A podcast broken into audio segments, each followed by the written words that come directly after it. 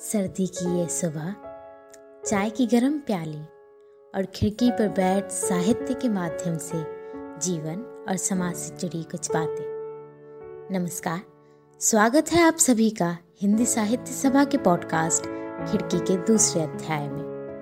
एक नज़र खिड़की के उस पार, आइए मिलते हैं लेकर अपने विचार, फिर एक नई शुरुआत के साथ। नई शुरुआत। खूबसूरत लगता है ना यह एहसास?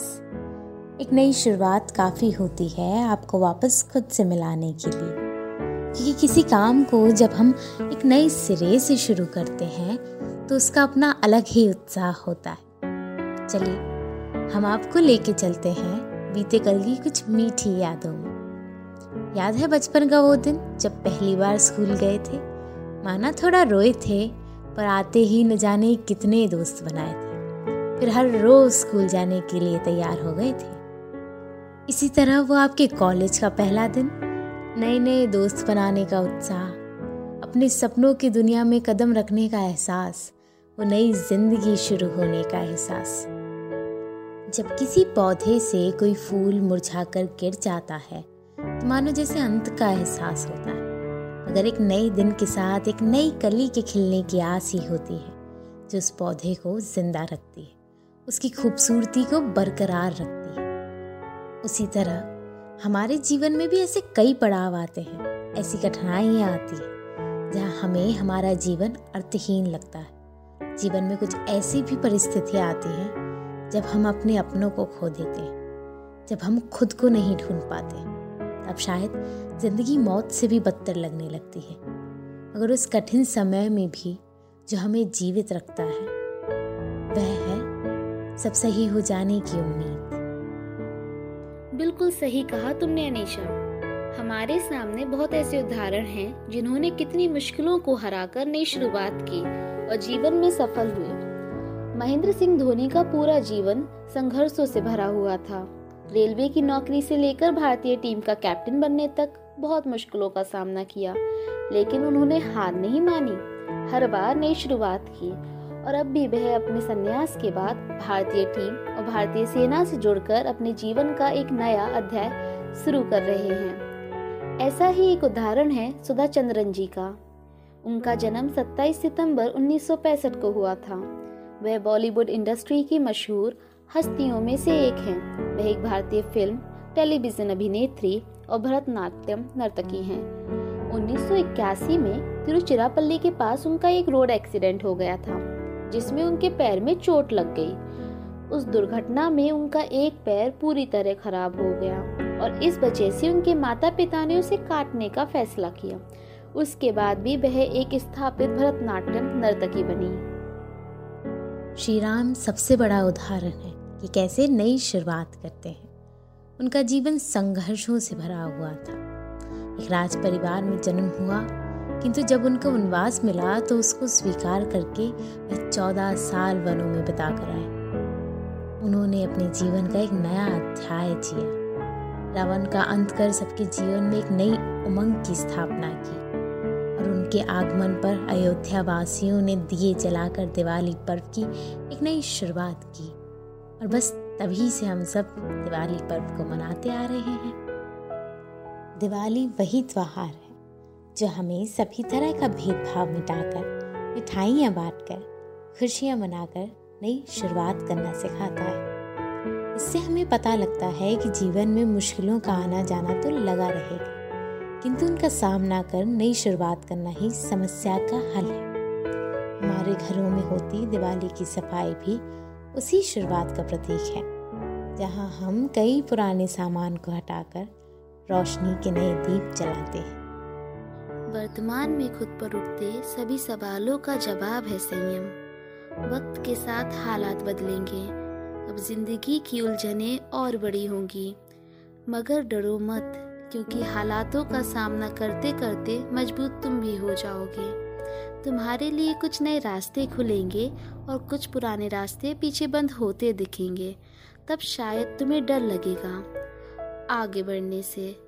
और शायद हाँ अतीत की यादें तुम्हें पीछे खींचेंगी। लेकिन कहते हैं ना, परिवर्तन जीवन में सबसे स्थिर है। बस इसलिए, सही यही होगा कि तुम जीवन में आते बदलाव को अपनाने का प्रयत्न करो। अपने अतीत और अपने आने वाले कल में उलझने के बजाय अपने वर्तमान को जीने का प्रयत्न करो। अच्छा आपको याद होगा ना, जब बचपन में आपकी नई साइकिल आई थी। कितने उत्सुक थे आप उसे सीखने के लिए। आप बहुत बार गिरे भी होंगे, लेकिन हार नहीं मानी होगी। और गिरते उठते साइकिल चलाना सीख गए ना? मैं मानती हूँ कि नई शुरुआत करना मुश्किल है, लेकिन मुश्किल है इसका मतलब ये नहीं कि नामुमकिन है। आपके जीवन का हर दिन एक नई शुरुआत है, न कि सिर्फ़ साल का पहला दिन। आप केवल नए साल के संकल्प ही नहीं, बल्कि दैनिक संकल्प भी कर सकते हैं। हर दिन को अपने नए, बेहतर और खुशहाल जीवन की शुरुआत माने। साल के हर दिन की शुरुआत खुशी की भावना से करें और इस उम्मीद के साथ करें कि आगे आने वाला हर पल महान और अद्भुत होने वाला है। हर दिन अपने नए, सुखी और सफल जीवन की कामना करें। अपने लक्ष्यों को दोहराएँ और उन्हें पाने की कोशिश करें। माना कि ये नई शुरुआत कठिन है, मगर नामुमकिन नहीं। माना कि सवाल बहुत है, पर जवाब नहीं। पर समय एक ऐसा आएगा जब ये खुद सुलझ जाएँगे और फिर से खुशियों के पल लौट कर आएँगे और फिर से खुशियों के पल लौट कर आएँगे। आपके जीवन में कई सपने, लक्ष्य और अपेक्षाएँ हैं। आप एक सफल जीवन की कामना करते हैं।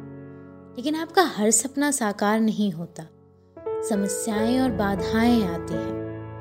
फिर अपने जीवन को गले लगाने की बजाय आप इससे परेशान होते हैं और यह सोचने लगते हैं कि जीवन अनुचित है।